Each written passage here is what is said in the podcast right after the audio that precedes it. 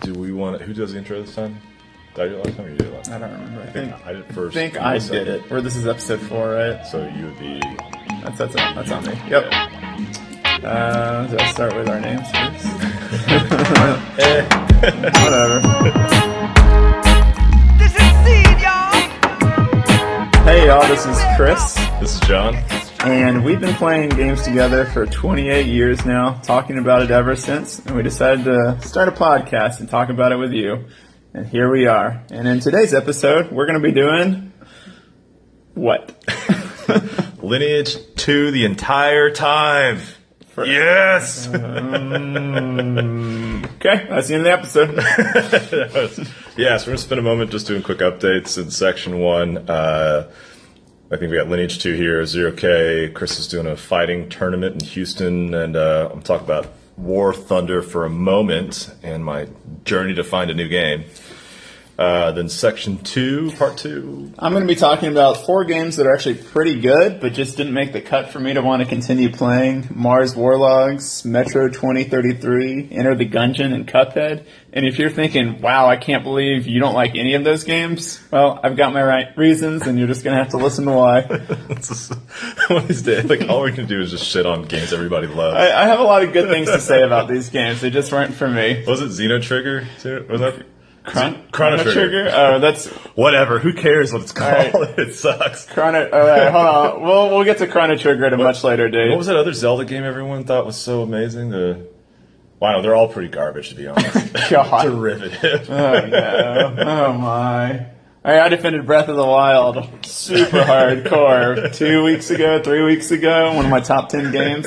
So I do not share that belief in any way, shape, or form. no, the only game, the only good game that was ever made was Baldur's Gate 2 Okay, well, Baldur's Gate two clocks in. I think at number two on my list with the expansion. with the expansion. I think what- it's either number two or three. What's number one? XCOM two with the expansion. Uh, over Baldur's Gate 2. XCOM two War of the Chosen is fantastic. All right. It is absolutely incredible. I'm writing this down.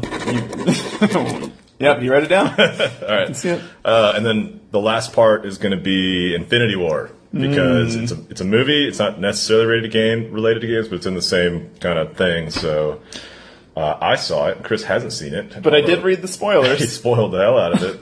And so at that point, we were going to tell you if you haven't seen the movie, definitely stop listening because I'm going to spoil the living shit out of it. Yep, you'll be entirely safe through the first two segments. Yeah, we're not going to say anything else about it until we get to that point. So, uh, yeah, let's get started. Alrighty. So Lineage Two, a weekly Lineage, Lineage Two update. Oh wait, this is well. I should On- I should preface. We're not two weeks out from the last episode because you went to the Dominican Republic. Had a fantastic vacation with my wife there, met some new friends. I drank a lot of sugar.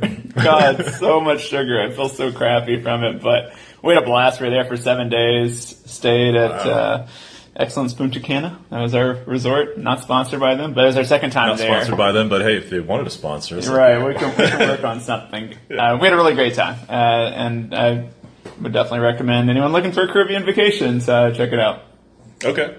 So that's, but I didn't play any games there. Oh, I did think about bringing my controller. I brought that up. I did not bring my controller. That was gonna be my question. Did I you play any games? I just I did play a little bit. I brought my Nintendo DS, Okay. an old school DS, not a 3DS. What'd you play? I played Final Fantasy IV. so That's- the DS. Something, yeah, the 3D remake, the best version probably of Final Fantasy IV is on the DS. when did Final Fantasy, Final Fantasy IV first come out? In the US in probably 94 or so. Right at the at the early stages of Super Nintendo. So whenever that was. Twenty four years ago. Something like something like that. It's one of my favorite games and I put a lot more enjoyment into it just because of nostalgia. It's one of the few games that nostalgia actually gets me. But it really gets me. So it's fun. I beat the game. This is probably my fourth playthrough of it over Okay. the years. Uh, that's all I played though. I decided to keep it to. I played a couple hours as well. All right. Well, um, I'm I'm uh, actually a little rough this morning or this afternoon now because we are we're house sitting for uh, our my brother-in-law's brother-in-law. If that makes sense. They're they're close family. Yeah, sure. The Billilil, yeah, they're they're as we call it in our in our families. Philo, yeah. Um, and so we're house sitting for them because they're off uh, somewhere in the Caribbean, also actually. And uh, so what happened? So Erin's been staying there all week, or, or is staying there all week, and I came to stay there last night with her. and I brought her two dogs over, and they had two dogs. And last week when they tested out to make sure all the dogs got along, they totally did. And when I got there, all the dogs got along. It was great. And then we were ti finally trying to go to bed. Um, our two dogs and one of their dogs all tried to go to sleep, and one of their dogs would not stop fucking with Zane. And Great. Zane's like taking it like a champ. He's just sitting there like, "Yep, I'm, but let's go to bed now." And so the dog would not stop. And uh, that dog also started peeing everywhere inside the house because it was marking its territory. And so literally the entire night, eventually Erin and I had to split rooms. So she went to another room, took the dogs away. And that dog wouldn't stop scratching at the door and kept her up all night. That she came back into my room at like 4 a.m got me out of bed because we had to clean some stuff up, and then at like seven thirty, I think, she came in there, told me that she still had been able to get to sleep. I got out of bed, grabbed our dogs, and just went back to the apartments, and then did some research for the podcast, and then went back to sleep. How long are you watching these dogs for? Well, we're we're uh, we're just not going to put them in the same house again. Seems wise. yeah. Okay. So it means I just don't get to stay over there. So we're going to be living apart for the week, which is kind of a weird feeling. Yep, that's a bummer. But Yeah. But it means I can sleep. But it means I get to play a whole lot of Lineage two. Yeah, I mean, in other games, right? Yeah. Right. Uh, one other game, yeah. Okay. Um, so, so Lineage 2, um, I'm almost to 160. Uh, I'm, I say congrats, but that's not really an achievement. I'm getting the, getting a good flow with my clan. Uh, we had another uh, um, clan, uh, what do you call it? Siege, Fortress Siege. Okay. Uh, and the other clan didn't even show up. Like we we had 40 people there, and we're all standing there ready to go. They ran away. Somebody's like, I don't think they show or they're going to show up. They logged on and said, "Nah, fuck it, we're like- we're out." They're, they're like, we're going up against the cherry blossoms. not the cherry blossoms. Not the cherry blossoms. Those blossoms are Oh hardcore. man, I That's our super intimidating clan name. you yep. I they probably didn't even see any of y'all logged on. They just saw the name. They're like, we can't do They, this. these guys have got to be hardcore. They would have lost. It's like when somebody you get in a fight with somebody and they just take off all their clothes and charge at you. You're like, this guy's fucking nuts. I what? No, no, no. So yeah, so they Same thing. So, yeah, same thing. So they didn't show up, and uh, I won't even get into the other stuff that was super annoying about the game. But it was all just super, you know, Korean style grindy grindiness um, that for whatever reason I keep playing. So that's my Lineage Two update. Okay. I played Zero K, which is a spiritual successor to Total, Total Annihilation. It's an open source project. Okay, so this is like a uh, RTS. It's an RTS, Okay. massive scale RTS. There's units of all different shapes and sizes of artillery and helicopters and airplanes and Yeah. bombers. And I remember when Total Annihilation came out. That was like ships and boats. it's kind of a new thing. It's just an epic style war set in the future. There's all these robots and such as, that you command as units. There's a crazy amount of unit variety. The game seems pretty well balanced from what I've read. I only played it for about 30 minutes just to kind of check it out and see what was going on, but it kind of has a good modern feel to it. Everything that I was trying to do worked in the game, so it was easy to kind of move around and play the game and it reminded me a lot of Total Annihilation. One of the really cool things is that you can play with 32 players on a map, What? which is absolutely ridiculous And for an many- RTS game. How many units can you have per player? I don't know. It seems like a lot. I didn't see a unit cap, so I don't know what caps it exactly. Because that was the that was one of the cool things about Total Annihilation was that you could have like armies larger than anything. My understanding is that you can have humongous armies. I'm sure at some point that starts killing the game for everybody because nobody can render a billion units on the screen. Right. But I had a lot of fun. I'll probably check it out again at some point. Uh, but I will say, if this game doesn't work, I feel like the RTS genre is, is pretty dead because, uh, other than maybe a StarCraft or an Age of Empires type game, Yeah, is a really good game and it's completely free to play. it's totally free. It's totally free. There's on- no pay to win crap. on It's just, yeah, because it's an open source project, they're not a company that's making money off of this. They use, I don't know where they get their assets from, but it's all just a community effort. And it's a lot of fun. And the internet works really well. The AI is actually pretty good. So I'll check it out again at some point. But hopefully the game does well and continues to kind of grow its user base. Yeah. Okay, and then you're also going to Houston this weekend.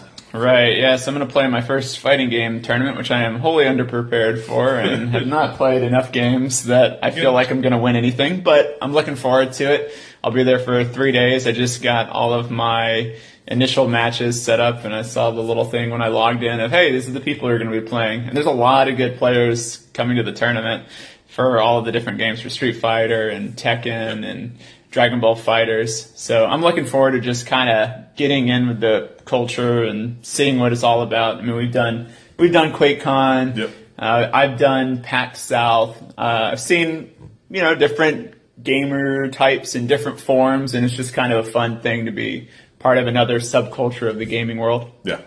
Yeah, and actually, I'm going to try to make it too. I'm going to be in Houston on Friday for work, and I usually stay in Houston that night. Um, so I'll be there, and I'm going to see if I can sneak my way in and either enter the tournament uh, on a game I've never played before, That'd be great. and really talk talk a big game, and just or, or more likely, I'll just I'll just get in and and uh, and uh, you know shout words of encouragement slash heckling to Chris. Yeah, That's what I like to hear. cool.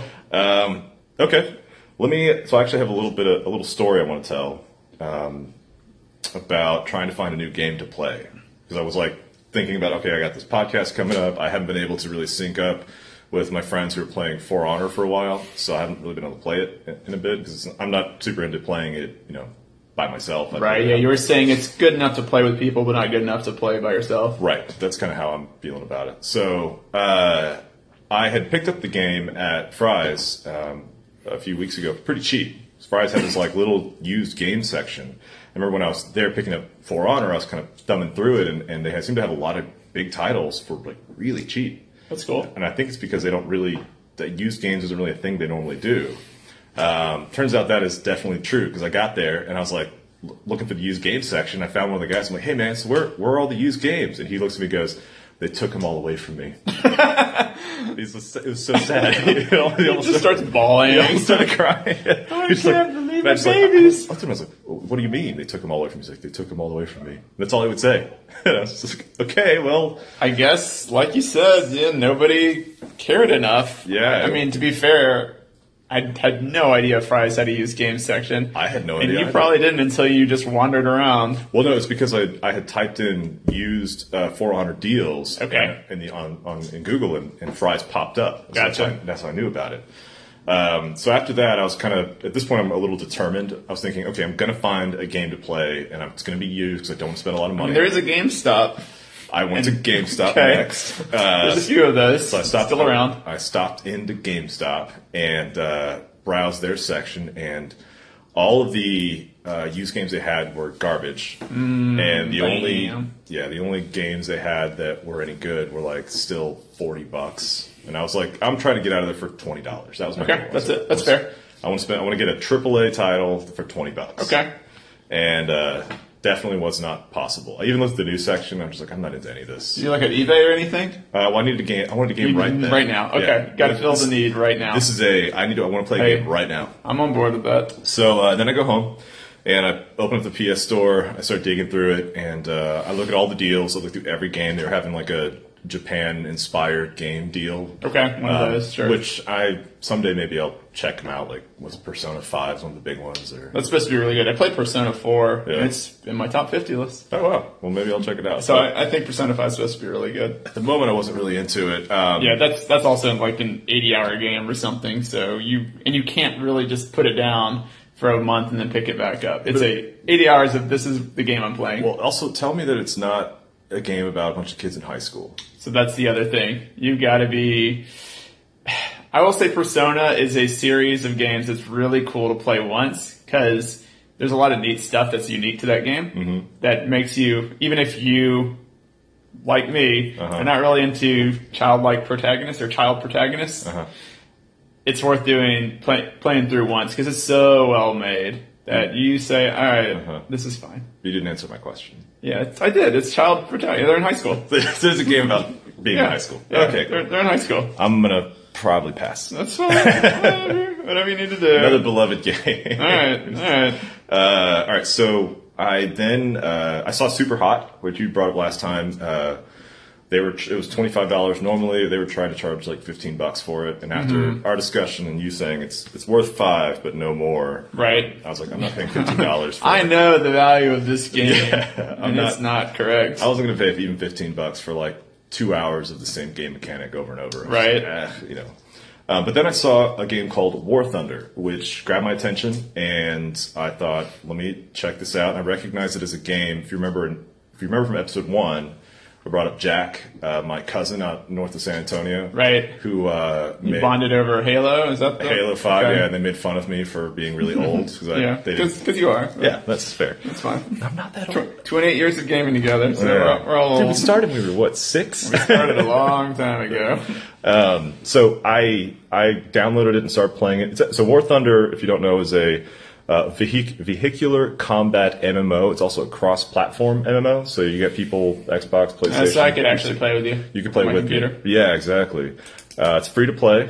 Um, it was developed by Gaijin Entertainment, which is a Russian indiv- independent developer. Right. Which is kind of cool. They've only had two games, which is this one and then like Starfighter. So obviously they have a thing Okay. going. But this one, like, so I was looking at the history of it. It went to open beta in Russia in November 1st of 2012. And then it went worldwide January 28th, 2013 for the open beta.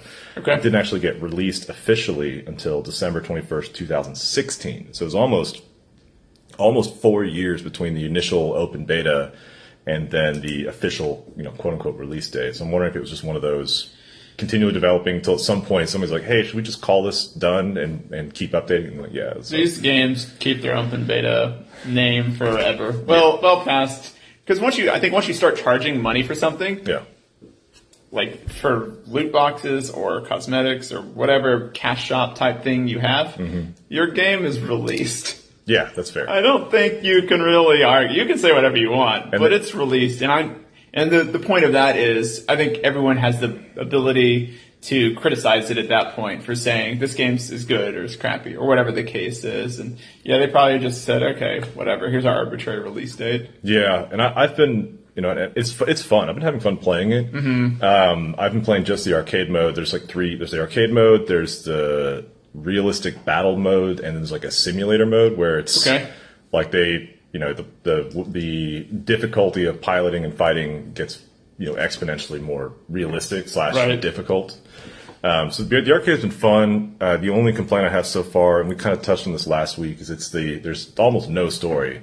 Uh, or It's just a multiplayer, Yeah. hop in a session, kill some people, yeah, be killed. World War II, you've got planes that you can access, and uh, yeah, and so like the mechanic. Once I got the hang of it, I'm like, okay, let's. I guess that's it. There's nothing else really to the game, and uh, so I kind of looked at the tech tree to see, well, is there new stuff that gets unlocked? And for the most part, it's you unlock bigger, cooler, faster, you know, real planes. And you can like make minor upgrades through research. It's the whole grind your life away so you can do a little bit better, have a little bit better things. But you're playing, man, the game might be fun. yeah. But the progression is just keep getting in matches over and over to keep getting better stuff. It's another one, I especially think if you had a like a group of friends who were all playing together. Because when Jack, when I was over at Jack's place, he was playing it. He had like four or five friends that he was talking to at the time, and that you know that makes it more interesting. Those are fun. Yeah, I mean, that was when I was playing a ton of League of Legends. A big part of that was that we had a group of probably eight people or so. So at any time I got on, there was somebody playing some League of Legends and we'd hop on for games together. So I didn't really play much solo ranked games, but I still had a lot of fun just because Yeah. playing with friends, I mean, it makes a huge difference. Yeah, sure. Um, all right, so before we go to our first break, uh, I did want to jump into some topical news. Hey, our first kind of news segment. Yeah, this is our first. This is our first. This is an actual news segment. This is an actual news segment. We had no plans to do news segments. No, we probably won't do too much. It's just that this is so, this is pretty interesting. Yeah, we've actually touched on this uh, already in this episode and in every other episode. Uh, the concept of loot boxes. Um, so we're not going to get too far into this, but it is interesting that currently, I I don't know if you're following, but uh, the Netherlands, uh, the Dutch Gaming Authority of the Netherlands, recently announced that they have decided that loot boxes is a form of gambling and have have uh, demanded that um, publishers remove them from a couple games, big name games. So the ones they found that were offenders were FIFA 18, Dota 2, PUBG, and Rocket League. So Oh, Rocket League. I didn't even know that that had. yeah, apparently that was in, cosmetics. in violation of uh, their gam- their gambling laws. So they are all required to immediately remove loot boxes from all of those games in the Netherlands, uh, which is kind of a big deal. And they have a deadline on it too. Um, basically, it comes down to uh, it's if the if the prizes are determined by chance and the prizes could be traded for outside uh, value. Okay. That's the identifying. I think that's a really fair rationale for how they describe it. Yeah, so if they're like if that is and, credit first of all to uh, Eurogamer Weekly and then uh, Eurogamer and then the, the writer was Wesley Yin-Poole. He wrote both articles that I got this from, so I don't, I'm not stealing his work. He, this is where I'm getting my information from. Yeah, cool. Um, so then uh, that was on the 19th of April, and on 25th of April, Belgium stepped in and also did the same thing. Um, and in this case, they they looked at Star Wars Battlefront 2, FIFA 18 again, Overwatch, and CS:GO and they found it's the funny thing is they found that Star Wars Battlefront 2, which like kind of kicked off the whole loot box thing, was actually in compliance because they had removed their loot boxes. EA is just the biggest troll in the gaming industry. this whole time, they're actually kind of tearing it from the inside out, just saying, all right, we're going to set up this huge loot box controversy. We're going to step away and we're going to burn everyone else down. that's the masterminds That is- behind EA. that's an evil mastermind plan. That's impressive. Who knew? yeah, they're they're the sa- you know what we should go onto Reddit and, and say EA is actually our savior. EA actually saved the entire gaming industry. they forced the hand.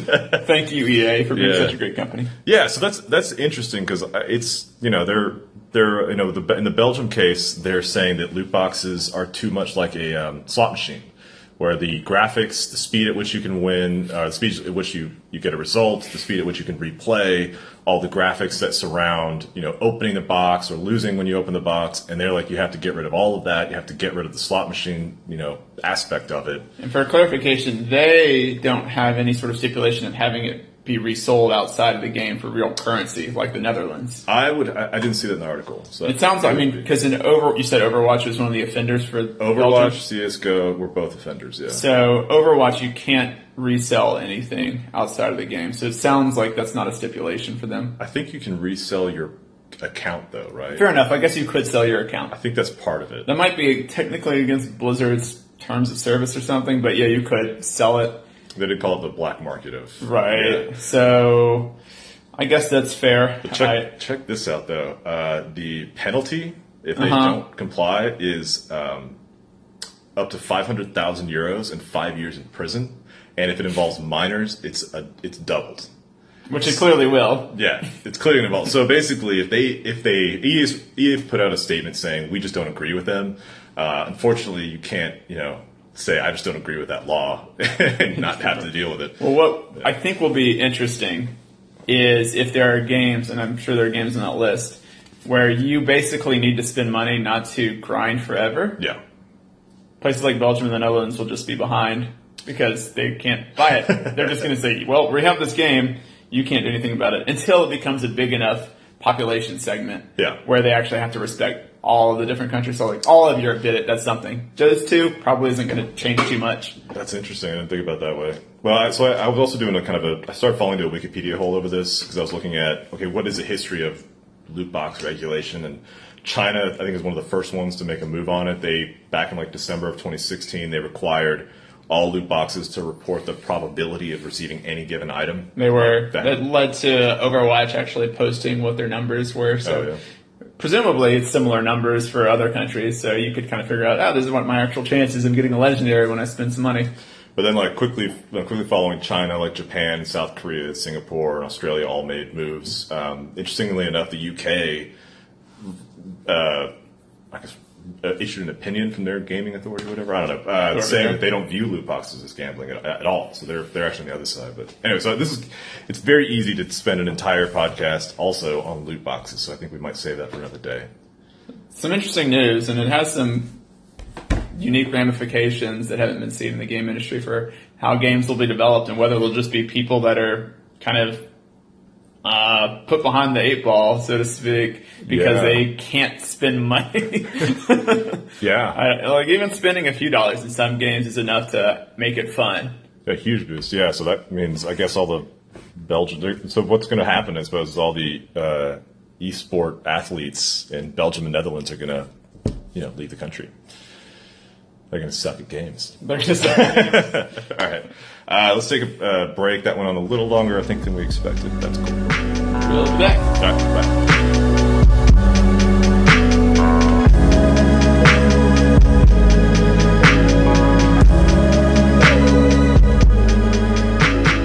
Hey, we're back. What? Finally, okay. All right. So part I'm two. gonna Part two. Part two. I'm going to dive into four games that I had started playing sometime over the past several months and over the past couple weeks, sat down, played a little bit more of, and stopped playing entirely because they didn't ultimately fit what I was looking for. A game that could breach that top 50 list. And Yeah. I figured I'd kind of cut, cut my losses, so to speak, and move on to some other games. But I was really glad I played them. They're all pretty interesting experiences. And kind of want to go into the thought process of playing a game that's somewhere between mediocre and great, but not being a game that's a fit for you necessarily as, as a gamer, is just what your interests are or time or whatever the case is. Yeah, that idea of uh, only only finishing exceptional Right. games. My my I want to play just the best games, which to be fair is obviously subjective. The best games to me are not necessarily the best games to everyone. Yeah, that's fair. So the first game I played is called Mars Warlogs. It's by Spiders. Said Uh, Mar- Mars. Mars Warlogs.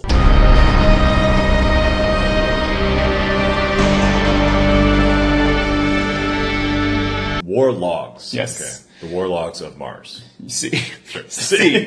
the Dominican, it's back. I said so much C.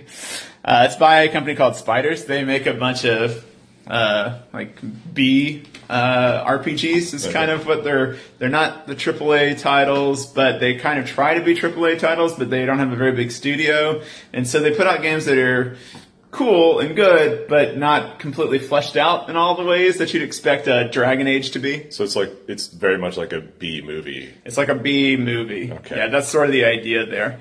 And the game has a lot of good stuff going for it. The world is pretty interesting. Uh, I enjoyed kind of getting the backstory of stuff. I the characters seem like they might be kind of good, but the the script is awful, just really bad. And I think it's because the the company is French and they paid some other company to translate it, and it was not well done. Well, if there's one thing the French are known for, it's writing shitty stories. Yeah, well, they wrote. I don't know if the s- story is shitty though. I think it's just really poorly delivered. I'm just kidding. I'm sure the French people will write amazing stories. No, let's stick, Uh, stick with your guns. Okay. What, what, what, Give me the quick rundown. What was the story? So the game is uh, so Mars Warlogs takes place when there's like these two factions or whatever fighting one another over I don't know some territory I guess on Mars, On Mars. probably.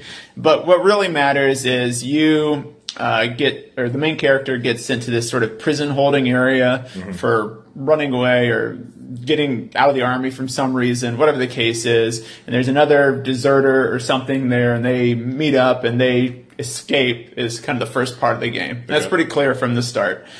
And so you were going through and trying to figure out where your place is in the world, trying to get free essentially, and you get tangled up in, you know, all these other political aspects through the course of the game. Kind of normal thing for that. The characters were, again, fine. They had some backstory to them that had some interest level, but the way it was delivered was just pretty much subpar. The voice acting varied from totally fine to just awful. So why'd you pick this one up in the first? So the reason that I picked it up is there was enough people that were saying this is a really good game. I like RPGs. I like action RPGs. Okay. So I had enough of uh, input from people that made me think, okay, this might this might deliver. There were a lot of people that said it was a really bad game, but I'd rather play a game that some people say is a 10 out of 10 and some people say is a 5 out of 10 than everyone saying it's a 7 out of 10 or 8 out of 10. Yeah, sure. Again, I want an exceptional game. I don't want just a good game. Polar, polarizing could, be- is typically should be a good thing. You just- Polarizing, yeah, I think is especially if you fall on Fine. the, the good side of the ball. right, and and hopefully I do, and I didn't this Okay. case, uh, but and and I actually think yeah, it's probably a six out of 10, 7 out of ten game, a game that I might have finished in another lifetime Yeah. or you know 15 years ago when there were less choices. So ultimately, it was just a. It was fine. The combat is okay. You've got some interesting tactical aspects because you have some limited resources for what you can do in battle. So you might only have X number of you have a nail gun that you acquire in the game pretty early on. So that's your your projectile. So mm-hmm. you only have so much nail gun ammo. You only have so many grenades. I don't know if there was a way of grinding for it later in the game, but there wasn't where I was. So you were kind of taking a tactical approach of resource management that was interesting, but the combat was just basically smash a button, roll, smash a button, roll. And you didn't change your weapons frequently. The enemies didn't change frequently. So you kind of got in a rut of just doing the same repetitive thing after a while. Mm-hmm. And it got pretty boring when it was okay at first, which is what got me initially to say, okay, after an hour playing this game, I might want to dive into it a little bit more. Yeah. And I did, and ultimately think it's a flawed and mediocre RPG that had some good visions. And if you just really love the action RPG genre, that's all you play. Mm-hmm. I think it's worth playing. But otherwise, didn't really do it for me. Okay. Well, that one's off the list. So that one I wouldn't recommend. Now I'm going to start with three games that I think are pretty good, uh, but again, just didn't didn't hit me for some Still reason. walked away from all. I still walked away from all three. So the next one, going in increasing order of quality, in my opinion at least, is Metro 2033.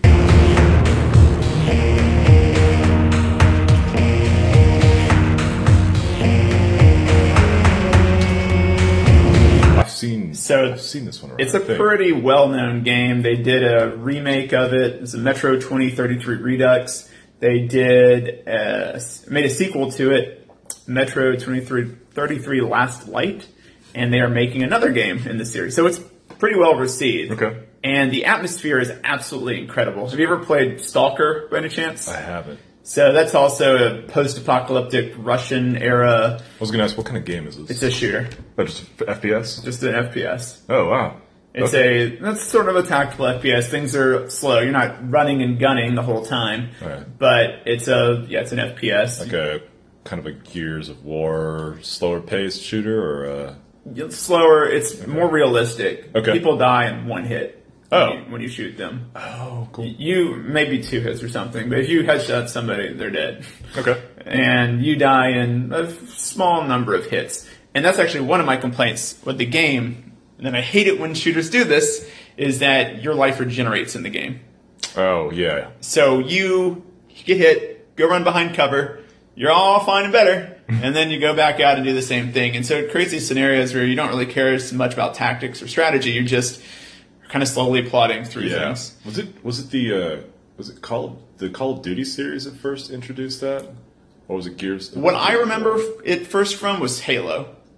Halo, yeah. I guess it technically wasn't health that regenerated, it was your shields. Your health didn't regenerate, but your shield. So I don't know who did health first, I want I want to say it was a Call of Duty series, but I could be very wrong with that. but the shields in Halo were kind of the same way. Even if you were low on health, you just made sure if your shields got hit. that made sense though, at least. You know, It did make sense. Yeah. And it worked better in the scheme of that for some reason. I think because you had such a, a large army of things coming at you, Yeah. you weren't really taking cover as much. Or at least I don't remember you taking cover as much.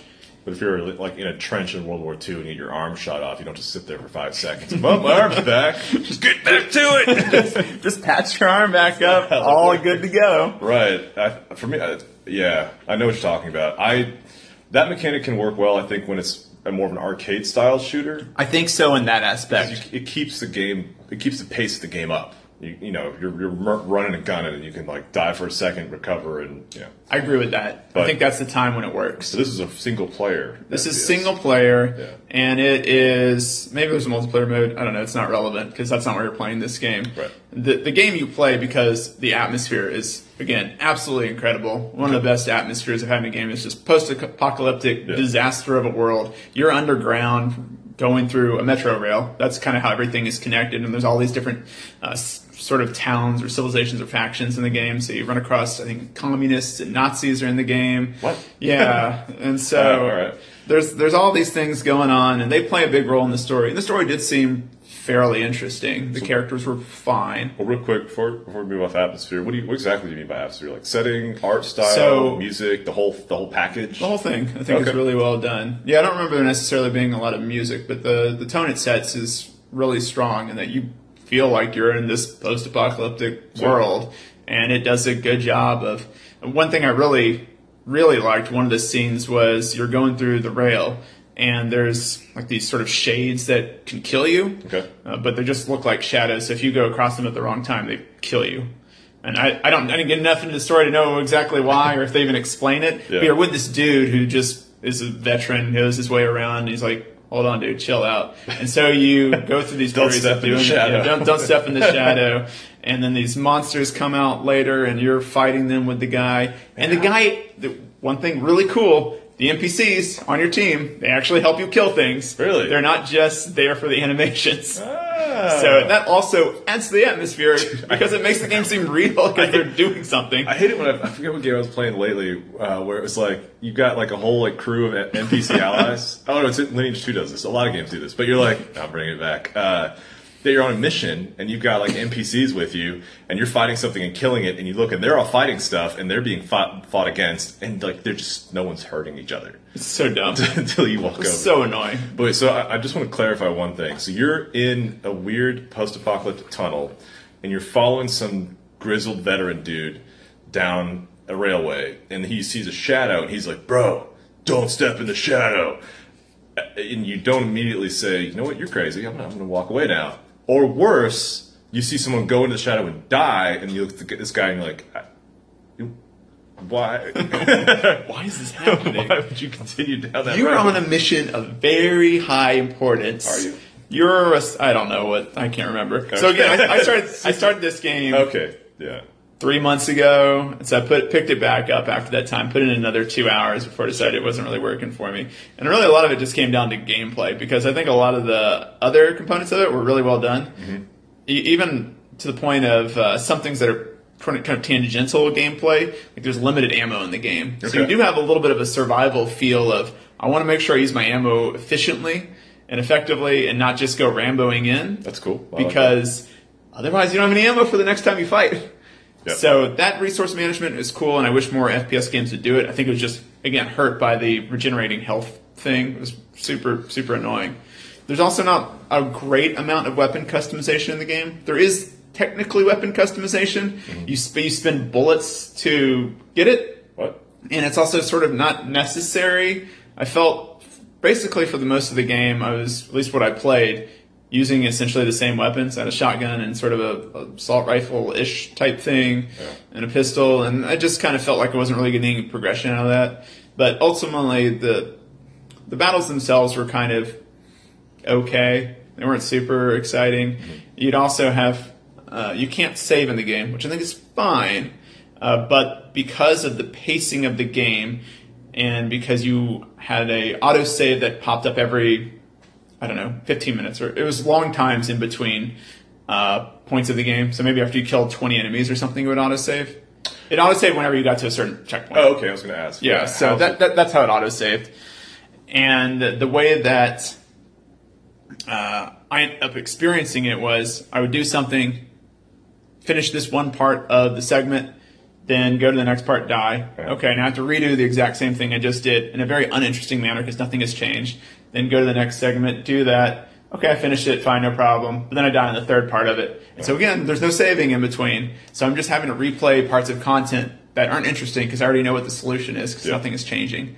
So I found that really frustrating. And between that, the kind of mediocre weapon choices and the regenerating health, decided this really wasn't going to be a game for me, even though there were aspects of it I thought were really well done. How was the story?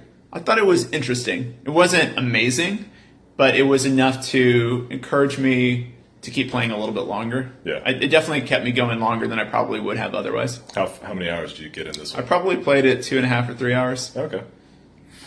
Uh, all right. So, So, game- off the list. So game three. now this game, I would probably recommend to somebody that is really into it. It's called Enter the Gungeon. the gun, like so dungeon. like dungeon, but with a G. Okay. Yeah, it's funny. They, it's a you know little silly humor in the game. You you fight bullets that shoot things at you. That's one of the main enemies of the game. So it's certainly not t- meant to be taken seriously. But there's a crazy amount of weapons in the game. There's a crazy amount of upgrades and items and other things you do. So the basic premise of the game is that it's a uh, bullet hell roguelike. So you go into a dungeon. Mm-hmm. It's five levels deep, and you go through a bunch of randomly spawning rooms. You fight a random boss at the end of each level, and then you do that five times. And over the course of those dive into five levels, you get better weapons, get better upgrades, armor, yada yada yada, all that kind of thing. But if you die, it's done. Your run is over. You have to start back over from square one, and oh, it's Oh, wow. a difficult game and not and not in a crappy manner. It's a difficult but fair game. So if you haven't played a bullet hell game before, Yeah. there's just lots of bullets flying around the screen, and you're trying to dodge them. It does have a cool aspect that other games in that genre don't have, which you can dodge. So if you played something like Dark Souls, you can actually you have a little bit of iframes, these invincibility frames that you can roll through bullets if you time it correctly. So you have a little bit more flexibility than just running around the screen. I really don't have much bad to say about it. In what it set out to do, it is fantastic. Okay. There's enough variety that each run is completely different than the next run. You feel like I lost because I screwed up, not because the game is bullshitting me. Your weapons that you get are impressively varied, considering you're just shooting things most of the time. Do, do the uh, does anything carry if you survive So- runs? Does anything carry from run to run? So yeah, there are things that carry over. The way that they do the meta progression in the game is that you'll pick up uh, whatever the currency is in the game, and you can spend it later to make those items appear in future runs. So maybe you've unlocked the ability for the assault rifle, whatever it's called in the game, to appear in future runs. So you don't necessarily start out with it, Okay. but you will get better items than you would have otherwise. So you're not like totally back to square one. You're not totally back to square one. You're spending money to make the game not not necessarily not necessarily easier, but yeah, You're giving yourself more options when you play in the next run. that's cool. And it's a pretty fair balance. I like the way Rogue Legacy did it better for those who played a, another roguelike legacy type game. I enjoyed that more, but I also enjoy that style of combat more too, so that may have been part of it. I don't have much bad to say. It's a great game that I just didn't want to play because I've kind of realized I'm just not big into the bullet hell genre for whatever reason. It kind of maybe just gets a little tedious, a little overwhelming. I don't know what it is. It's certainly not the difficulty because I love me some Dark Souls and other games in that mm-hmm. world, but I think those you're focusing on your melee combat instead of projectile combat. That might be the real big difference. And it might also be part of, it got me thinking, maybe that's why I really like fighters is I really like the hand-to-hand combat, the melee nature of those versus a projectile type of battle system that you'd find in something else. So whatever the case is, uh, I think it was a good game, but it's not something that I wanted to play. It clearly wasn't going to be on my list. As I found myself going through runs, I just really wanted to play something else. I felt like I was playing it because the game kind of deserved it in a way. This is a good game. Okay, I should play you, but I don't want to. So you kind of my my logic won out init- over my emotion of you really shouldn't be playing this game. It's not doing it for you. it's just so you were just not having fun. I just wasn't really having fun. Yeah, I just sort of was. I don't want to say it was boring or crappy. So it's sort of this middle ground of, I guess this is fine. you know, like Yeah. I, I don't know what a good example is, but if you, it's clearly a very well made game. to, yeah, like if I'm, I don't know, if I'm at a sushi place and I have a California roll, Mm-hmm. it's fine. Oh, I got you. If I had a bunch of California rolls, it wouldn't be a terrible experience, but that's kind of a not great way to experience sushi. Yeah, it's like watching a movie where it's like, yeah, I can recognize this is a good movie. It's just not my thing. Right. Is that how so, you? so that's how I felt. So I think it's a good game. Maybe not a great game. I don't know if it, it probably would have been if I liked that genre on the cusp of my top fifty, maybe Ooh. something like that, maybe. But ultimately, not for me. But the next game is fantastic. So this Yeah. is this is I was surprised to hear this one was uh, was was did, did not make it for yeah, me. this is the indie darling of last year.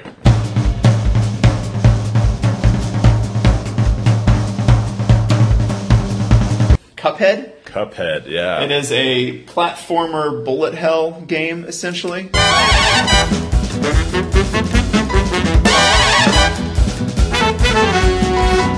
Again, another bullet hell type game It's a very unique art style. with a really super well done art style. Yeah, it's got this like 50s cartoon art style, like 30s, 40 40s, Yeah, I guess it's actually earlier yeah. than that.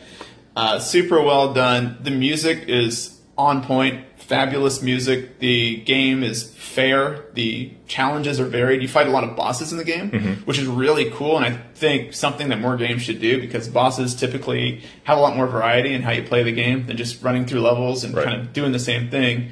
And the levels that they do have in the game have a whole bunch of different challenges compared to the other previous levels that Okay. you'll find. So the amount of variance in the content is absolutely phenomenal. Uh, the music's good, the art is good, The- sound is good. I just don't want to play bullet hell games. I think is what. I tried to. I kept playing it, thinking, why don't I like this game? This game is so good. I don't want to play it. I don't understand. So I kept playing it, just not understanding myself. This is the weirdest recommendation. It is weird. I, It's like one of those like it's not you, it's me. It is absolutely. I I can't say anything bad about the game from an objective standpoint. I just didn't really like playing it. There were a few pieces of some battles mm-hmm. that I thought were poorly done. Like there are different stages of each boss battle, right? And so some of those stages I don't think were properly balanced necessarily. Like they just had a few gimmicks to them that I didn't think were very interesting or fun. But those are small things and that pops up in every game. I mean, there are plenty of things that I can say about bad segments of Dark Souls bosses too. And that's one of my favorite series. So it's not unique to this by any means. I think ultimately, yeah, it was just this isn't a combat style that I really enjoy. Okay. I didn't really like maybe the frantic nature of constantly just having to dodge around things. Maybe the progression wasn't as fun. There is progression in the game. You get kind of different weapons and, Okay. and abilities, and so you do change how you play the game in addition to having different levels. Mm-hmm. And they did a pretty good job with it, but it doesn't have the same depth maybe as an RPG system does. Sure. And so maybe I was missing that. But I think ultimately it comes down to I don't really like that frantic dodging a bunch of things on the screen or maybe the platforming aspect of it. Something there. Okay. So I, I've kind of realized if I don't like this, I'm just staying away from bullet hell games. I, That I think that was just that was it. We I, knocked out Bullet Hell games, uh, roguelikes, and Mars War Logs. What was that one? FPS? yeah, it was an action RPG. Action RPGs, and then Metro 2033 was an It's an FPS. FPS. What's left? Well, I didn't knock those out because I those the difference there is there are much better action RPGs Okay, than that's Mars fair. Warlogs. Yeah. There are better FPS games than Metro 2033 and ones that are more my style of FPS, Like- like, Doom. Oh, Completely yeah. different style of game. Yeah. Doom is The amazing. new, the new one. The new one there, the 2016. Keep- like you and a few other people have also Be- recommended best that one. FPS single player game in my opinion. Period. I've almost got it a couple times. I've looked at it on the shelf. If I could find a copy for twenty bucks, I'm picking it up. I don't know what it runs on PS4, but on PC it regularly has twelve dollar sales. Really? Yeah, I, I got it for probably ten dollars at some point. That's awesome. It absolutely, and it was super. worth It's worth twenty dollars at least. Maybe I'll get it on PC just to like throw back to the old PC FPS. You should. It was. I can't say enough good stuff about it, but maybe one day I'll dive into that more when we when we go over my top fifty list Yeah. at some point. Just gonna we're gonna have to put it up there someday. Mm-hmm. Someday. And, and Enter the Gungeon, I like roguelikes. I just not Bullet Hell. I think that was more of a. Okay. That got me thinking. Maybe I don't like this subset, this Bullet Hell genre. And then Cuphead really confirmed it. Even though they're different styles, because Cuphead isn't always Bullet Hell. There's Yeah. always stuff on the screen, but it's not always dodging projectiles. See, I, I like bullet hells, but I like the um, the old uh, like Aero Fighter two or three or uh, 1942. We have the plane, and Okay. you slowly build up power ups. Eventually, just like blasting the screen. You're also dodging everything. Yeah, the old school Bullet Hell ones. Yeah, yeah. we recently got some uh, arcade games up at the up at our tap room, and one of them has like 600 games on it. And uh, but one of the other guys on the on the team, him and I will like just constantly feed quarters into it and uh, play Aerospace Three. Or I think those are good, Three. Or, good games to play in 20 minute bursts. yeah, 15 that's minute that's right. They're quick. It's but they're also bullet. There are bullet hells, but yeah, it's it's like a you know you're only playing for a little bit. You know, And maybe that's part of it. Is I got in my ingrained in my head at an early age of bullet hell games. You play for 15 minutes and you're done. Yeah. And I play them every once in a while, and I'm not really concerned about going through an entire game. I could see a couple hours in that getting pretty exhausting. Yeah, and I think maybe that's what ultimately did it for me. It's hard to say. So ultimately, what I want to leave it with is Cuphead is a fantastic game. If it looks interesting, people should try it. Just as a clear showing to me Mm-hmm. that I'm not going to be playing games from that genre anymore. All right. So my takeaway from this is that you think uh, Cuphead is garbage, and is extra garbage. Metro 2033 is extreme garbage, and Mars War Logs is like the garbage runoff. I actually hate video games. I try never to play them. I only play them because I'm a masochist and just want to cause grief to myself. That's weird. And then, Yeah, we, then we started a podcast. About And then we started. I, I'm like super into masochism. It's pretty cool. If you're not into it, you should try it. This is a new podcast name. Chris and John, video game masochism. It's we only play games we hate. yeah. No, so it sounds like but Cuphead Enter the Gungeon and Metro 2033 you would recommend it. I'd least. say recommend to some degree of if this is your thing, do it. Uh, Cuphead, I could almost say it's worth trying universally if you get it for a cheap price, unless you know ahead of time, like me, that you're not into that All right, genre. what's your what's your price for it? uh, I think tag? it's if you're into that, I think it's worth the full price of twenty bucks. Really? Yeah, Okay. I think it's. what if you're not into it? I think if you are kind of just interested, probably ten bucks. Okay. I'll keep an eye out. I think ten bucks is worth just trying it. If I don't know, but it could be really good. Yeah. absolutely. Okay. Uh, sh- anything else on that? No, that's that's my. I played four games and axed them all, so my backlog just got a lot cleaner. Like four games. It's pretty good. How many how many games do you have in your backlog? Right now, I probably have ten. Oh, it's not bad. It's not bad. Well, I'm pretty strict. I mean, I just axed four games. yeah, so good. when I go into, and these are games that lasted a while. Some of these games I go through, I play 20 minutes and it's done. Oh, wow. Because I know that it's not. So that's why these there. four are on the list. you These got, four made an initial. I usually play a game for about 30 minutes to an hour when I first get it. Okay. Just to see does this have any hope. Okay. And then at some point I'll pick it back up again. Sometimes it's pretty soon after. Mm-hmm. Uh, other times it's three months down the road. All right. Well, let's jump to a break, and then we'll come back and talk about Infinity War. All right, I'm getting excited. Oh yeah. All right. Back.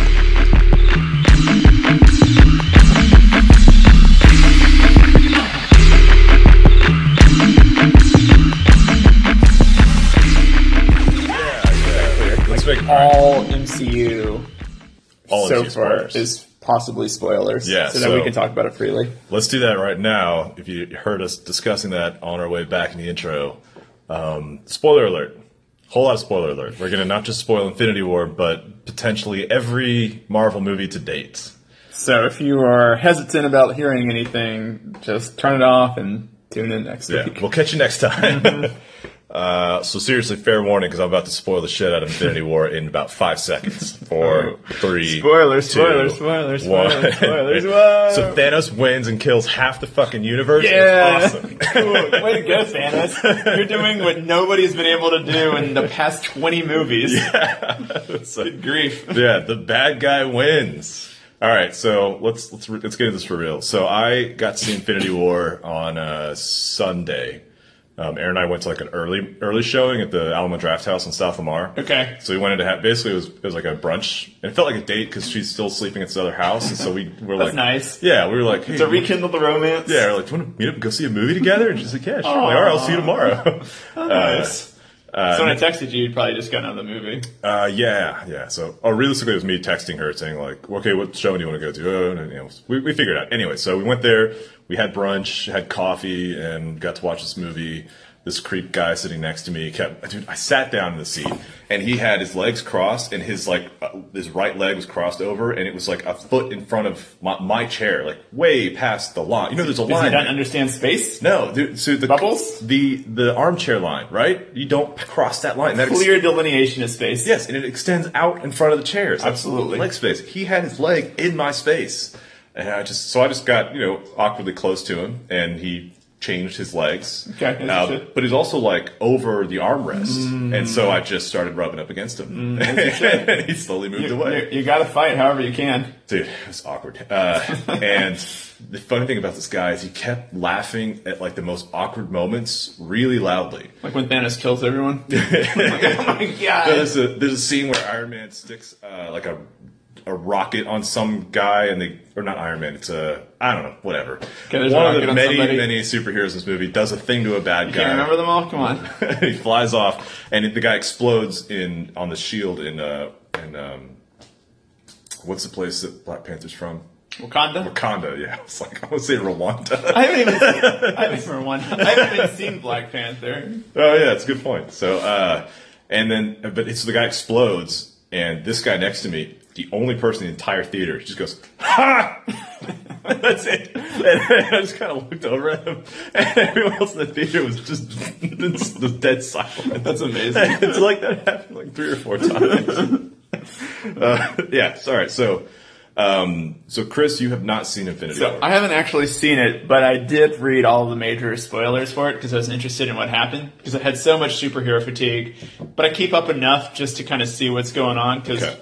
I'm hoping that maybe things get turned around and Well, then I I'm- can get reinterested. Well, I'm here to convince you to go see Infinity War today. Because I, well, and also to be fair, where I was coming from in this movie, I had so little spoiled for me. I did not even know that in the comics, Thanos actually does acquire all the Infinity Gems, snaps his finger, and actually get follow. He actually is successful in his plan. I didn't know that he did the snap kill everyone thing that he does at the end. I know he is successful because he's probably the most long running villain. One of, yeah. Successful long running villains, I should say, uh, in the in Marvel world. And so I knew that he was able to kind of foil their plans or I guess enact his own plans for a good period of time. So I, so I didn't know that. Right. So, So- you're just completely spoiler free. For me, yeah. So the the the uh, so here, here's one of the one of the reasons I thought that this is one of the best Marvel movies they've made. Um, is that uh, and why I think you know in terms of your fatigue, why I think you should give it a chance. And a lot of it's because um, the bad guy wins, which is which never happens. in any any Yeah. of those kinds of movies. And sure, you, you can make an argument that oh well, we all know that all those characters can get brought. Like, like we know in part two, they're all going to get brought back to life or whatever. You know, fine. But in that moment, especially if you're not expecting it, um, the bad guy wins. Like just straight up wins. And and the crazy thing is, he is this unstoppable force in the movie. And every time they try to stop him, he just keeps rolling, like steamrolling everyone. Like he's just this train of force through the movie. And he gets all the way to the end, and Thor almost stops him. Uh, and he just says his line. He's like, "You should have gone for the head," and then just snaps his fingers. And he Thor's like, "Wait, wait, wait!" And uh, and then death ensues. yeah, and then he kills half, like half of the li- li- living, I guess half of all life in the universe dies, and he goes to his farm and retires. Roll credits. My initial reading through all of these spoilers was exactly that I wanted to go see it because people died. Yeah. But the more I read into it, the more it got to this is probably all going to be undone next movie. And that scares me. It definitely scares me off from seeing it because I don't want to invest my time and money into something that's all going to be undone. Because I hate nothing more than people dying and then them coming back to life because it, to me, ruins the entire experience and the entire novelty and the emotion that you put into it of these events transpiring just for them to say, okay, it's all, it's all back to normal. See, I have a I have a reverse problem with a lot of zombie movies, which Erin loves, is that you invest all this time in the movie. Uh, um, Dawn of the Dead, the remake's perfect example. You spend all this time in the movie with all these characters, going through this hell, figuring out how to survive, figuring out an escape plan, following through with it. A few people actually make it and get out. And so you just spent this hour and a half or two hours emotionally invested in the story. And then during the credits, they roll footage from the boat and show, oh, well, they just ended up some other island and got killed by zombies anyway. and it's like, I just spent this entire movie invested in this story, and you're just, it's like this nihilistic, like, bit, doesn't matter. So it's like the reverse of what you're saying. It's It is like, the reverse. Yeah, the, the, is there emotional weight with this big climax when you kind of know it's going to be undone at the next, at the next movie? And I could see you in, upon initially viewing it, you're just so invested in the here and now that that could really get you. yeah. Oh my god, so and so and so is dead. Yeah. And you see the reactions from the other superheroes of, of people dying, right? Right. Like Captain America and Bucky, right? Because Bucky dies in it, right? Yeah, I think he, yeah, Winter he Soldier, whatever. Yeah. Uh, so you have that, and um, other people have other relationships with people, right? And so seeing that probably while you're experiencing it right then is pretty big deal. But Yeah. ten minutes later, at least for me, I would feel like, okay, is this gonna stick? Probably not. Well, I will say the there are definitely some going to be some long lasting consequences. Uh, a couple characters did die, like early on in the film in pretty horrible ways. Um, there's some pretty emotionally intense moments, uh, either of people dying or almost dying, uh, that are really worth just experiencing. I think. Okay. Um, the so so a couple characters. I'm going to spoil it. Like so, Loki and also the character played by Idris Elba. They they straight up die badly like, Mm-hmm. right away. Not not fun like disintegration dying from the, the Infinity Gauntlet, just being murdered. Yep. In front of Thor, who's not cool with the whole thing. Oddly enough, Yeah, he's he's not okay. Uh, all right, there's one moment I do need to complain about. I'll get to that. Um, there- good, good. Yes, complain. there's one thing I do want to complain about. Uh, I thought it was really poor. I just thought this is bad taste. Uh, anyway, so the so that was great. And then when when they uh, when Vision got destroyed, that was really intense. Um, there's a scene where Peter Quill is forced to try and shoot Gamora in the head. That was so a lot of the emotions around things that even though you know may not necessarily be lasting, experiencing the emotions of those characters because it was all very well acted. Uh, I thought, at least, um, that itself was uh, worth seeing. So, like when so you know, like Tom Tom Holland and and uh, or you know Spider Man and Tony Stark have a you know relationship there where he's constantly trying trying to like say, hey, don't don't be in so much danger, and then he keeps getting in danger. And so Spider Man's one of the characters that disintegrates, and as that's happening, I mean, people were almost crying in the theater because yeah, of how well, definitely a little bit of a father figure yeah, and uh, for Tony Stark. and, and you remember, like Spider Man's a kid. He's and, and, and this is the first time we've seen really Spider Man is actually like just a kid, uh, as he's supposed to be, and he's treated like a kid and acts like a kid, and behaves like a kid because Tom Holland's very young also. So that was that was really intense to see. And I will say that when the movie was over, there's I remember thinking during the movie at one point, I was like, this is not appropriate for children. I think it was a torture scene because there's a torture scene, which is a brutal torture scene. Uh, and I remember thinking, like, this is not appropriate for children at all. and so, like, it finishes, and there's this kid literally bawling in the seat, the row in front of us. in case proven. Yeah, and then we're walking out. I remember this mother had her, her hand on his her son, who's probably like middle school maybe, and like comforting him while we're just like Erin and I are walking His, out. Like, his childhood idols are being massacred in front of him. yeah, and I was just like, that was fucking dark. It's like taking some toys and just popping off all their heads, yeah, it, I setting them on fire. setting them on fire. it was it was a vicious. put them in the microwave. Yeah, it was it was vicious. Um, so that's one reason I would say. But the the reason why I think it's such a brilliant movie, and the concern everybody had was this huge cast. Or let me before I jump onto that, do you have any? Do you kind of get what I'm saying with the whole? I do. I think for me, I maybe have a little bit of my enjoyment of that guarded against because of my skepticism that any of it is going to have long lasting effects. Okay. So that I have a little bit of an idea of when I'm watching it that I'm not really fully invested because I'm thinking how much this is really going to, to land Right. and, and continue on to the next movie. I mean, I don't want to talk about too much, but one of the reasons I love Game of Thrones is because people die and they die for real. Right. And that sets an entire tone that anyone is fair game at any point in time. And that continues throughout the whole series. But until this movie, no one has died. And so my idea is no one no, Quicksilver is in died. danger. but he was an Quicksilver died, but it was irrelevant. Yeah, there's always throwaway characters that you can kill. Those aren't interesting. You have to have some investment for a death to be meaningful. You can't just have somebody die. Right? I mean, you have Star Trek red shirts die all the time. They're irrelevant because they're not people that have names. they're, they're not humans. Uh, well, there was not humans. well, I, I thought the so Tony Stark, Iron Man was rumored to be dying. I think that was a red herring because like the rumor was that you know uh, Robert Downey Jr. wants out of the franchise. He wants to go out, and there's a couple moments where I'm like, oh, this is the moment they're going to kill Iron Man for real, uh, and he survives the whole thing, Right. Which is like which which I think was the right decision. Uh, I think there will be some permanence. Vision, I think, is left permanently messed up.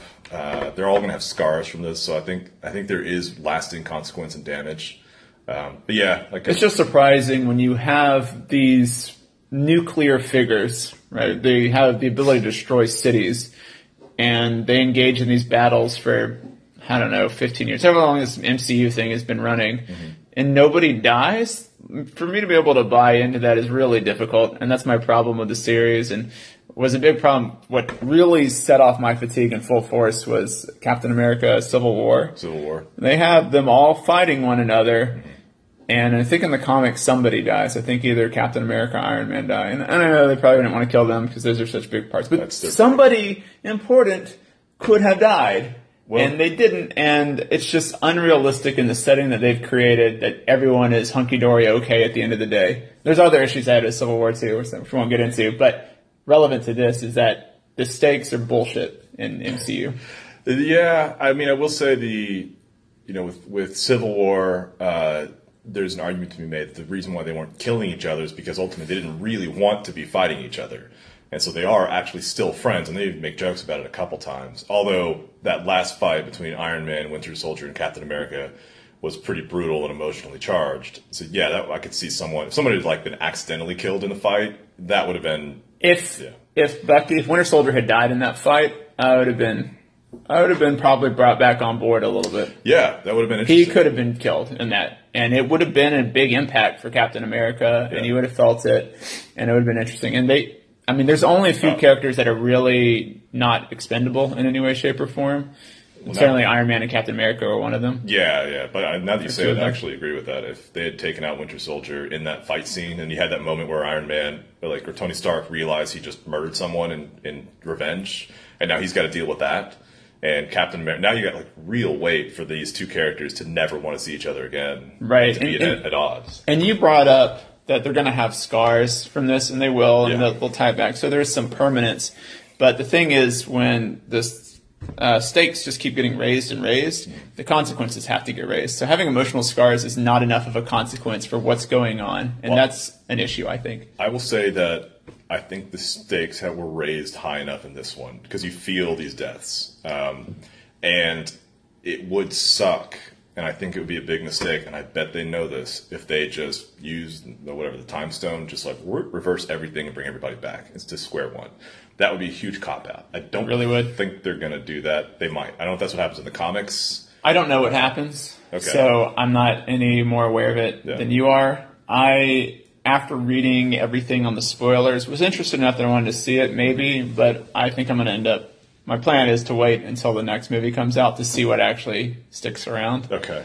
and I'll support it probably if there's enough realistic permanence, because I think those are cool when it happens. Just not many people are willing to take those chances, and I understand why, but it also turns me off. Well, so the next point I wanted to make about the movie, what, one of the reasons I think it was so so well done and brilliant, is how they managed such a huge cast. There's so many characters. For a lot. So how do you how do you deal with that talent? How do you give everybody enough screen time? And what I realized, so you got you always have to have a protagonist of some kind. I've seen ensemble films where there's no real protagonist, and it gets boring because you don't have anyone to connect to, right? Or, or at least there's no story ne- not necessarily invested in. Even in every Marvel movie, even in the, the Avengers, there's still like at least someone who's kind of the like the story's revolving around them in some way. Sure. Usually Iron. Fair enough.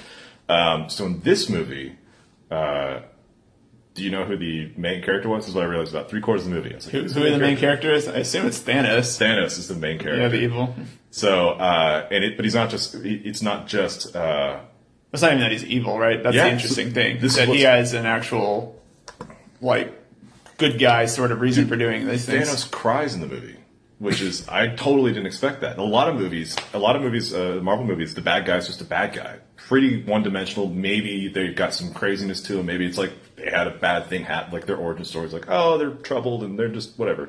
Yeah, You've seen those before. Yeah, um, but with this one, Thanos was uh, he was the main character, and they spent time exploring like his history, his relationship with Gamora, his relationship with these other characters, um, his relationship with uh, what's the other girl's name played by Karen? The Gamora's sister. Yeah, Gamora's sister Nebula. Nebula. Yep. Yeah, so explore, explores that. Um, so it's a so Thanos becomes his main the main protagonist, which is super weird. And I'd say like if I had to pick a supporting character, like it'd be Vision and Scarlet Witch, probably the next two. Close. I didn't realize they were that prominent. Yeah, they would be the next two, like I guess closest main characters, but they're supporting characters. Yeah, if I had to pick like pick one supporting actress and one supporting actor, I would probably pick those. Those two. Yeah. Um, I could be wrong on that. Thor's story is really interesting as well. Uh, he goes through this whole arc. So that's a nice thing. So basically, Thor has an arc. Um, t- uh, Tony Stark and, and Spider Man kind of have an arc, um, sort of. Uh, it's not too big. Uh, you know, Does each arc sort of revolve around one of the stones? Is that how it ends up playing out, or is it not Sort, really? yeah, yeah. I'd say that's that's fair. Well, not Thor's. He, his doesn't, but I'd say that's kind of fair. And they, they kind of what's cool too is they kind of split everybody out into different teams, so everyone gets shake, shaken up. Uh, so like Rocket and Thor hanging out, and and uh, That's neat. yeah, That's just a fun interaction to see. Yeah, so they, they do that, which is cool. And there's a lot of, like, as always, it's super funny. But the movie starts out, like, really, really funny, and just as it progresses, it gets less and less funny and more and more dark. And there's a, definitely a tonal shift as the movie progresses, where at a certain point you're like, this is just really. The scripts of all the, at least all the good ones, which there are a lot of good movies there, have always been really on point. Yeah. And the production value and their ability to project what they want in something that feels right, in, like in terms of atmosphere and Yeah. what you're Got- saying. Guiding the tone. guiding the tone, yeah, having that right tone for the right moment. They definitely, even though I'm gotten tired of the movies, if you just take them individually, Yeah. they're really well done.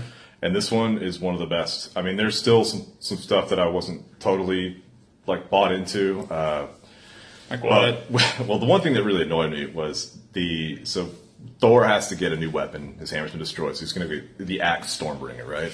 So he flies to the the uh, great neutron star forge run by dwarves called I don't know what it's called. I can't pronounce it. So they even make Sounds a joke, right. they even make a joke about that in the movie. I think Good. Rocket's like, "What'd you say?" Uh, so they get there, and the dwarves are these real giant creatures. But do you know who plays the dwarf? Yeah, Peter Dinklage. Peter Dinklage. I saw that. I did not like that because it like it was a serious moment, and he shows up, and it's supposed to be a sad moment, but I kept like laughing to myself. It's like it's Peter Dinklage playing a dwarf, but he's a giant, and I don't know if this is. I don't know how I feel about the fact that I'm laughing about this. Like I feel kind of bad, but it's also kind of funny. It's, I think it's in poor taste. Maybe I just had this whole debate going on with myself. Like That's troubling. Yeah. How do you feel about it? it, yeah. and my issue is that it took me out of the movie for a minute. It, was, it, it mm. kind of ruined the immersion a bit.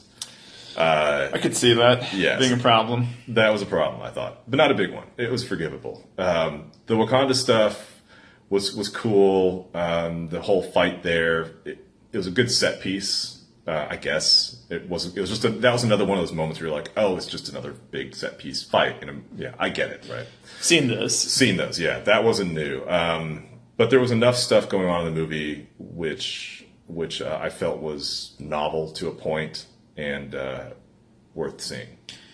How much difference did you feel there were in those action set pieces versus the other Marvel movies? Did you feel like you're actually watching legitimately unique battles? The, the Wakanda one was definitely just another really well executed action sequence. Okay. like I, it was fun to watch. It wasn't a, no, nothing especially cool. It was just kind of okay. Yeah, here's another fight. Uh, the, the monsters were super horrific too. Like they, they were nightmare creatures. That was They knew how to do that. Okay. uh, there was a lot Some more good artists. There's a lot more gore in the movie than I was used to seeing. Uh, yeah, that's an interesting point. I don't normally think about there being a lot of gore in those movies. Right. So usually when you see somebody like take Gamora for instance, usually when you see somebody thrown off a cliff and it shows their body lying on the ground, it's usually just it doesn't matter they just fell hundred stories. They're just perfectly intact, like and then sure, in this one she was still mostly intact, but there was like this big pool of green blood starting to ooze out from her head. And I was like, that's not typical for, you know, this movie and there's I guess that comes back to them setting the tone. yeah, and there's another scene in that fight with Wakanda where like these giant like spinning things are killing everyone, uh, whatever, and it it uh, rolls over one of them, one of the bad guys, and it just obliterates them. And there's blue, it's blue blood, so it's, it's not usually red blood, which I think is how they get away with it. Okay. but there's blue blood spattered, I think on. Um, uh, Black Widow's face, and she just goes. She's like, looks a little shocked by it. She's like, "That was gross," you know. Is it a PG thirteen movie? Yeah, I assume. It's okay, a- so yeah, it's they probably, they pushed it though. Uh, but as far as the other set pieces, the fight with Thanos uh, that involves uh, Iron Man, Spider Man, and uh, some of the um, Guardians of the Galaxy, and also uh, Doctor Strange. That one was interesting because you're seeing them fight Thanos with the Infinity Gauntlet, uh, not Cool. completed, but there. That was an interesting fight. Yeah, I think in I, the reason I was asking about it is because it's hard to do something unique in the action world. You've Yeah. seen a lot of the same stuff. I think that's one of the reasons that the new Mad Max movie was so good because it did action in a whole new way. Oh yeah, it's so fun. It was a fantastic movie, and it was just because, yeah, it's like a two-hour action scene. But, but I think I mean it's just what I'm curious about is after watching all these Marvel movies, you sort of get into this rhythm of okay, I know how this is going to unfold. It looks cool and it's well done, Yeah. but it's not it just doesn't carry the same level of interest as it first did because kind of been there, done that. Yeah, so th- that's what I would say about this one is, is, well, at least for me, not knowing how it was going to end and not uh, kind of waiting for the good guys to win because that's what I'm used to, and then them dying, and then and then seeing like when Loki died, I was like, how are they going to bring Loki back? And after a few minutes, I'm like, oh, Loki's dead. Right, because you've been programmed to think, yeah. conditioned to think, okay, they're all going to be fine at the end of the day. Right. And and that's not the only reason I would say go see the movie. I would say it's also it's that plus, you know, how they treated their villain, plus the stakes I felt that were pretty prevalent, plus, you know, incredibly well acted, very funny when it needs to be, really dark when it needs to be dark, and uh, the action of course is I mean it's Marvel, they they know how to For They- sure. they I'm not gonna that, yeah. complain about that. They are Yeah. they are good at fight scenes. But as far as if you haven't seen Black Panther, uh, Erin loved it. It was one of her top favorites. I was like, this is this is a good Marvel movie. Okay, you know, I saw Thor, I saw it. Yeah, I saw Thor Ragnarok was the last one I saw. that's so funny. and it was really good. I mean, again, it's fine. It was funny, but it just felt like there's no stakes to No anything stakes. that they're doing, and there's no real interesting progression. And I'm, I mean, the good thing about Infinity War is it has actually progressed the story to some point. Yeah. Finally, after all this time of not just a bunch of individual storylines that really can be completely segmented off from the other ones without really impacting anything. Mm-hmm. Infinity War finally brings all those together. I'm surprised that it was only two and a half hours. I figured it would be longer to give everyone enough screen time. that's that's how they were able to do it because they they the main the good guys were not the main character. It was it was definitely Thanos. That And makes a lot- lot of sense. And a lot of it was his relationship with Gamora, surprisingly enough. Uh, Because he loves her. Yeah, actually. that's that's what you find out. He and here's the crazy thing: she actually loves him. Uh, there's a moment where she thinks she's killed him. She thinks she snuck a blade into his neck and actually kills him. And as he's dying, and he's like looks sad about it, she's like having a total breakdown. She's like, I just she finds she realizes she actually cares for this guy too, which was really surprising to see. Like she freaks out, and when she kills him, that is surprising. You know, you Yeah. figure. I thought she was gonna be like, yeah, but or, I've been tortured my entire life being brought up.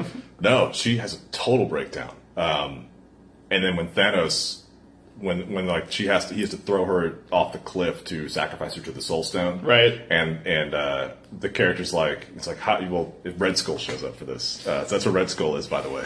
Okay. So he's like, hey, you have to sacrifice something you love to the Soul Stone. And Gamora first is like laughing at him, like, haha, this is the ultimate, the ultimate joke of the universe. You know, you don't love anything or anyone, so you can never get it. And, and for, she starts realizing that he's starting to cry. And then he turns around and looks at her, and then, then you see her face realize that, that he actually loves her. And he's gonna kill her right now. And then when he's dragging her off, it's like it's like it's almost like he's dragging a child too, because like you know it kept going flashbacks of her being a child and, and with him, and yeah, super super rough. Yeah, that's why they're I think children crying. and again, the torture scene was pretty brutal. That was It sounds like rough time. They certainly did a good job with it in a lot of ways, in a lot of the, at least the normal Marvel ways, if nothing else. I would say I would say this: It's- you should see the movie, and if it's still if it still doesn't work for you, then just you should just swear off the rest of Marvel I mean, movies. that's kind of what I did with Thor Ragnarok. I was my, I've had 10 people recommend this movie to me, even though I've told them all I'm tired of these movies. Okay. I said, go see it. I said, okay, I'll go see it. Seriously, this one this one addresses your concerns, I- but okay, we'll still if it's like a cuphead for you, then I- I, get it. Cuphead has no flaws. It has very few flaws. I can still come up with flaw- flaws for Marvel. Well, this this this whole one is running long. Uh, anything else you want to say about? No, I think uh, we've got a pretty good back and forth on it. I'm happy with it. Okay.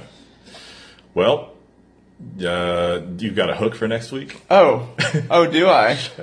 I have been playing uh, another game, Shadow Tactics, for a couple hours, and I think this may actually breach my top 50, so I'm going to try to play it a little bit more Hey. if I get in some time in between my fighting game practice. All right.